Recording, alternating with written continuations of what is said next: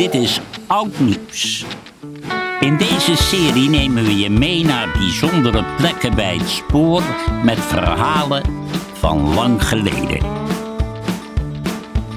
Dit doen we aan de hand van voorwerpen die spoorbeheerder ProRail heeft gevonden bij de voorbereiding op werkzaamheden. On the road all time. Where I go, baby, I don't mind. On the road each day and night. The trail behind. Ga mee naar het Zeeland van Weleer en luister naar de derde aflevering van het drieluik van de Zeeuwse lijn, Bonne en Beton.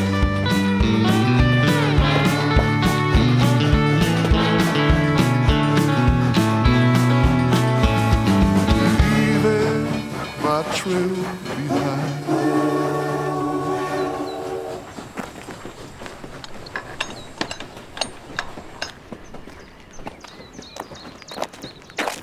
ben Jerry Huisman, archeoloog en ik werk voor ProRail. En samen met mijn collega Suzanne van der A zetten we ons dagelijks in om ons archeologisch erfgoed te onderzoeken en te bewaren daar waar het doorkruist wordt door de spoorse projecten bij ProRail. Wanneer je in de trein zit en je kijkt door het raam naar buiten, is niet iedereen zich bewust van het feit dat je allerlei landschappen en historische tijden doorkruist. In die oude landschappen, daar zit archeologie verborgen en historie. En die archeologische onderzoeken die we uitvoeren, die leveren allerlei vondsten en materialen op die het verhaal van het landschap en het verhaal van de mensen in het landschap vertellen. Hetzelfde geldt voor de Zeeuwse lijn. Eh, De Zeeuwse lijn is een oude spoorlijn, 150 jaar bestaat die. En deze doorkruist een oude landschap dat boordevol verhalen zit. Een landschap dat zich uitstrekt van Roosendaal tot Vlissingen. En wanneer je dan door plaatsen heen rijdt zoals Berg op Zoom en Kruiningen en Arnhemuiden, dan komt die historie tot leven als je er naar gaat kijken. Martine blaast op de fluit en draait de sleutel om. Sissend en ratelend ontmoeten de beide helften van de deur elkaar in het midden. Precies op tijd zet de trein zich langzaam in beweging. Martine kijkt door het raam en ziet de stad steeds sneller voorbij trekken.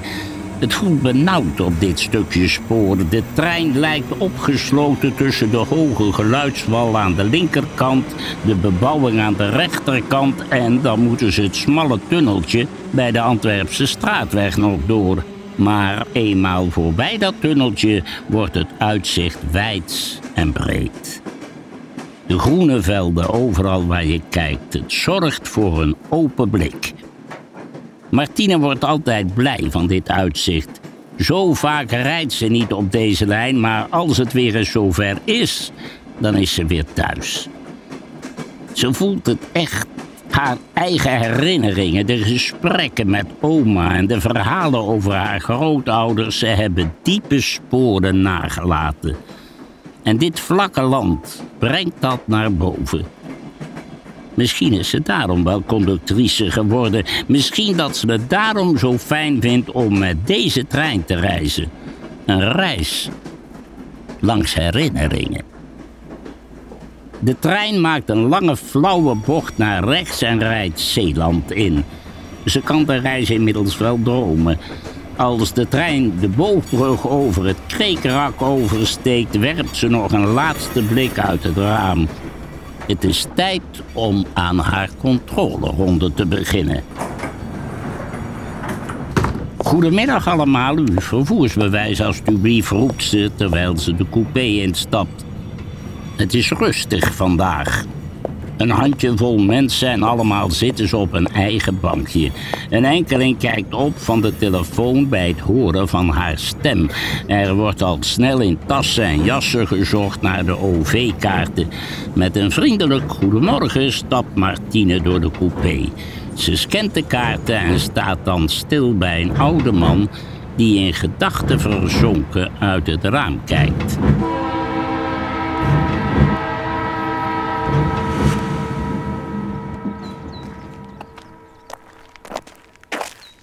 Wanneer je via de Zeeuwse lijn Goes passeert en je kijkt uit het raam, dan kun je iets zien. iets opmerkelijks. Dat opmerkelijke zit erin datgene wat er niet is eigenlijk. Er is namelijk sprake van een oude sloelijn en een nieuwe sloelijn in Zeeland. En de oude sloelijn die bestaat niet meer. De oude sloelijn was een oude tramlijn die in 1927 in gebruik is genomen. En deze tramlijn maakte een rondje door Zuid-Beveland van Goes terug naar Goes. Deze tramlijn is omgebouwd tot spoorlijn in 1966 en geopend voor goederen die bestemd waren voor het havengebied in Vlissingen-Oost.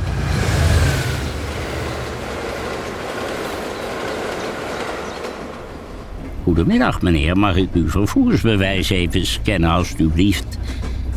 Het grijze haar van de man piept net onder zijn geruite Engelse pet uit. Hij draait zijn hoofd en leunt wat voorover. Zijn handen rusten op het handvat van zijn wandelstok en de mouwen van zijn bruine jas komen tot over zijn polsen. Ze zijn eigenlijk net iets te lang en met zijn bruine pantalon is het plaatje compleet. Het is net alsof hij uit een oude film is weggerend, denkt Martine. Nou ja, weggerend. De tijd van rennen is blijkbaar al even geleden voor deze man. Het voetje van zijn wandelstok waaiert uit in vier kleine armen. Stabiel en veilig. Maar rennen, Nee, dat, uh, dat is er niet meer bij. De oude baas steekt snel zijn hand in de binnenzak van zijn jas en vist zijn portemonnee eruit. Maar zijn aandacht blijft op de wereld die buiten voorbij flitst gericht. De trein gaat langzamer nu en hij weet dat ze bijna bij die ene wissel moeten zijn. Zo vaak gaat hij niet meer met de trein, maar elke keer als hij hier langskomt, kijkt hij of hij er nog iets van herkent.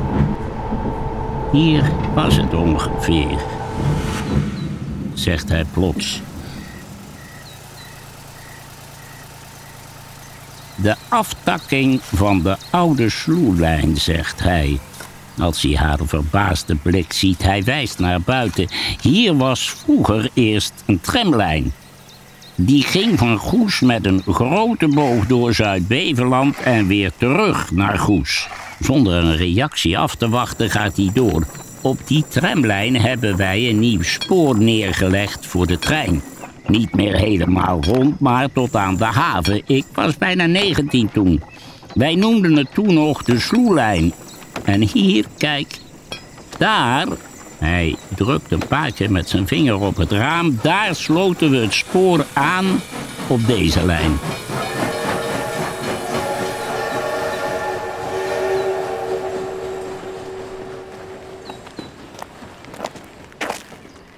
Deze spoorlijn die takte dus af van de Zeeuwse lijn bij Goes. Bij het opbreken van die lijn is er een open strook in het landschap achtergebleven een soort ritsluiting van de Zeeuwse lijn af. En deze open strook kun je nog steeds zien, omdat het niet in gebruik is genomen voor woningbouw of wegbouw. Het is in gebruik genomen als soort wandelpad of ruiterpad. En deze loop van de oude sloelijn kun je dus altijd nog zien en zelfs bewandelen nu. Martine kijkt in de richting die de man aanwijst. Ze wist dat de oude sloelijn hier ergens moet hebben gelegen, maar nu is er enkel nog wat gras en onkruid te zien. Was dat hier? Ze kijkt nog eens goed en dan ziet ze het ineens. Langs de spoorstraat ligt een breed pad dat van het spoor afbuigt en tot in de vechten nog te zien is. Het spoor ligt er nu niet meer. Wij hebben dat weggehaald. Het is nu een wandelpad als ik me niet vergis. U heeft aan de oude en nieuwe sloelijn gewerkt, vraagt Martine. De man knikt. Na de bouw van de oude sloelijn ben ik bij dit spoor blijven hangen. Tot aan mijn pensioen heb ik hier altijd op de lijn gewerkt. Wij moesten het spoor onderhouden. Ik was altijd op sjouw om te kijken of het er nog goed bij lag. Dwarsliggers vervangen, stenen aanvullen, pad verzorgen. Was zwaar werk, mevrouw. Zwaar werk. En heel veel buiten. In de zomer was dat fijn, maar bij slecht weer was het minder leuk en gevaarlijk soms. Ik kan mij nog herinneren dat we voor de nieuwe sloelijn bij de bouw van het viaduct over het spoor een bom tegenkwamen. Oh, dat geloof ik best, zegt Martine. De grond ligt hier nog altijd vol met bommen, heb ik begrepen.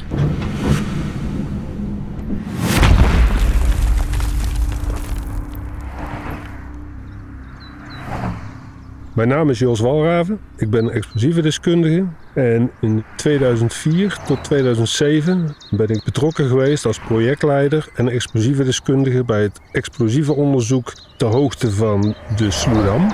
ProRail die was van plan om een spoorviaduct te bouwen wat zich afboog over de A58. Om dat voor elkaar te krijgen moesten daar funderingspalen geheid gaan worden en al die steunpunten die hebben wij onderzocht. Want stel je voor dat tijdens het inheien van zo'n funderingspaal een bom geraakt zou worden.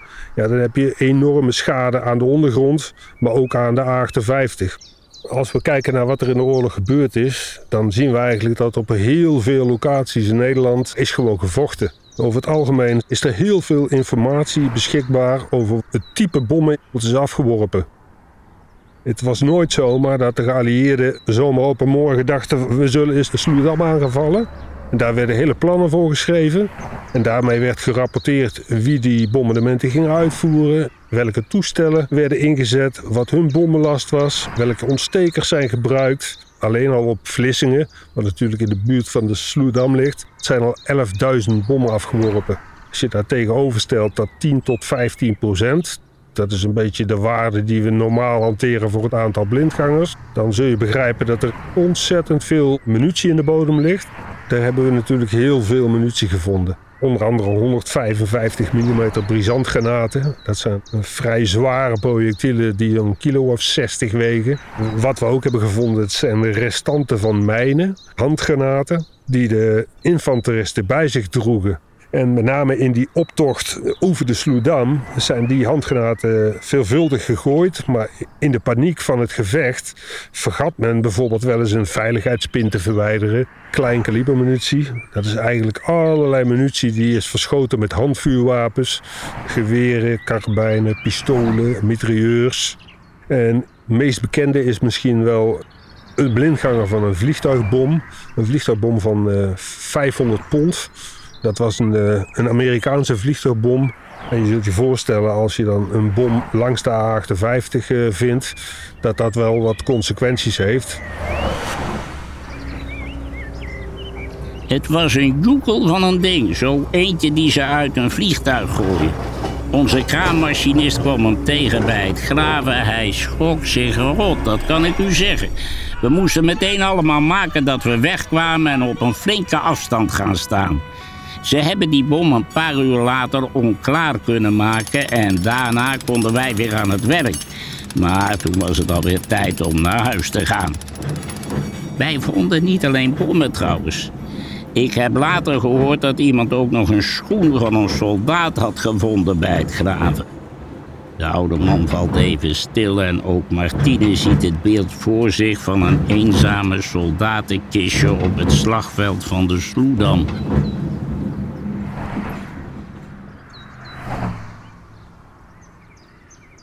Ja, een van de, de meest opmerkelijke vondsten die mij eh, zelf is bijgebleven, dat was het vinden van een schoen. En dan zul je misschien denken een schoen.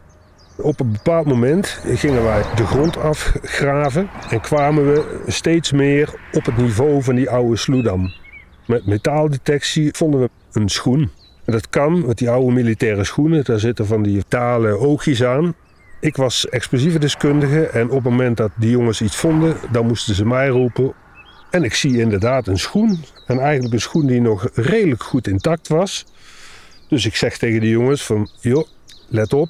Het zou het best eens kunnen zijn dat hier nog een voet in zit. En iedereen keek mij heel verbaasd aan. Ik zei, ja jongens, maar we zijn hier aan het zoeken bij de Sloedam.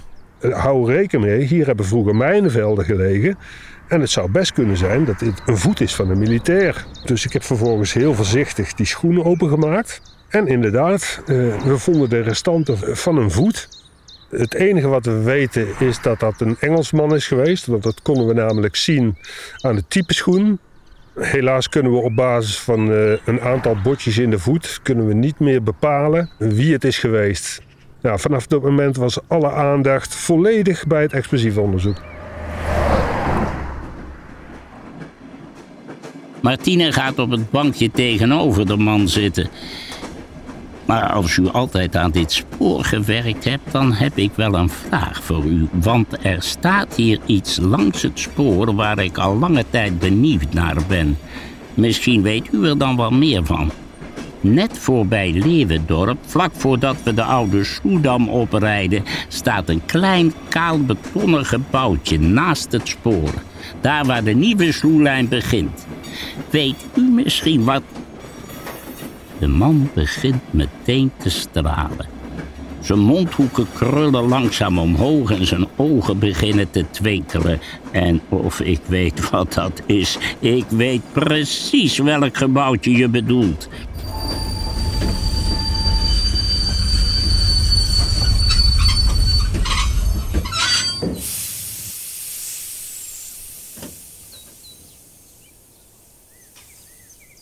Langs het spoor, daar staat een klein betonnen hutje. Als je niet zou weten dat die stond, zou je er waarschijnlijk zo voorbij lopen. Het is, het is echt een heel klein gebouwtje.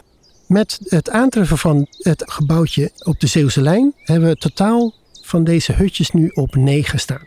Een gebouwtje dat mij fascineert omdat het een heleboel vragen oproept. En het zijn eigenlijk de meest basale vragen zoals uh, door wie is het gebruikt? Wanneer is het neergezet? Waarvoor is het gebruikt? Het zijn eigenlijk de vragen die je als archeoloog wel stelt over alles wat je vindt. Het meest fascinerende hiervan is, is dat het gebouwtje nog niet zo heel erg oud is. En ondanks dat het zo kort geleden is, weten we er eigenlijk helemaal niks meer van. Dan moet je opnieuw gaan onderzoeken.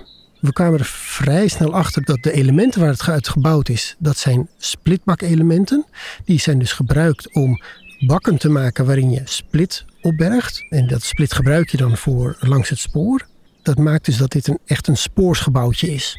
De vervolgvraag is wanneer is dit neergezet? We hebben een betondeskundige naar laten kijken.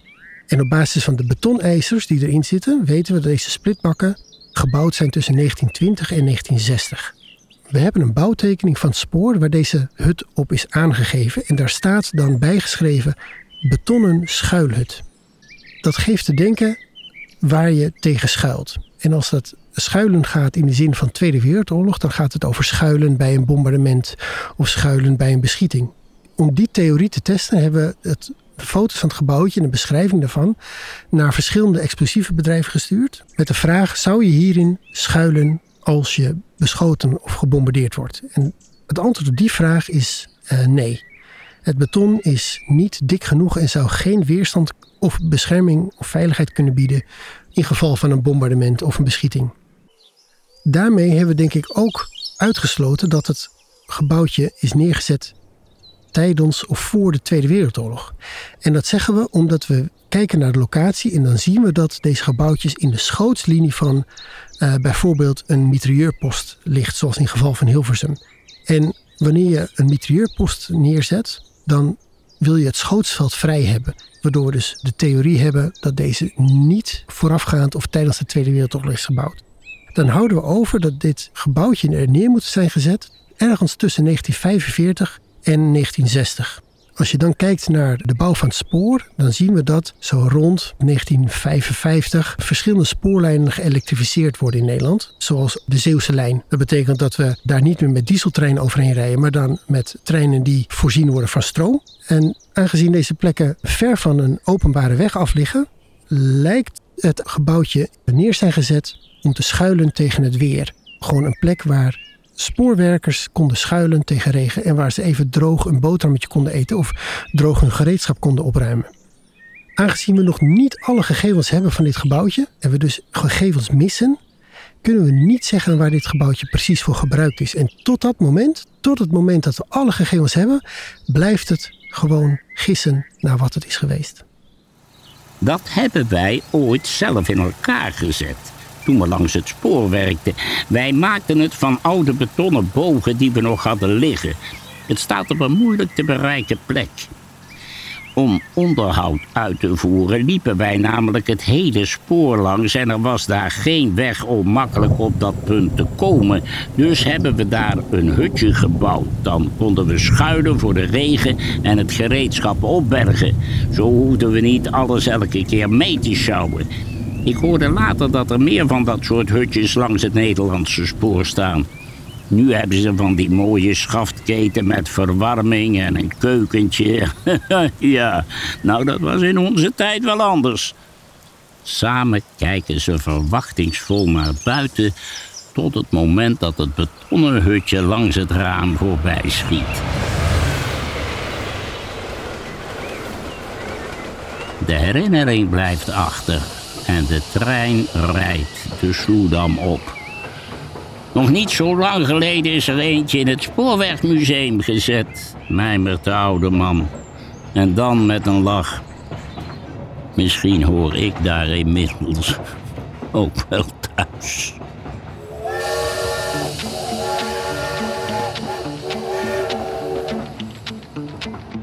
U luisterde naar de derde aflevering van het drieluik van de Zeeuwse Lijn. Een verhaal van visionair ordinair en ProRail verteld door Joost Prinsen. In de serie Oud Nieuws nemen we luisteraars mee naar het verleden op plekken bij het spoor. Ga voor meer verhalen naar www.prorail.nl slash oudnieuws. Tot de volgende keer. On the road all the time. Where I go, baby, I don't mind. On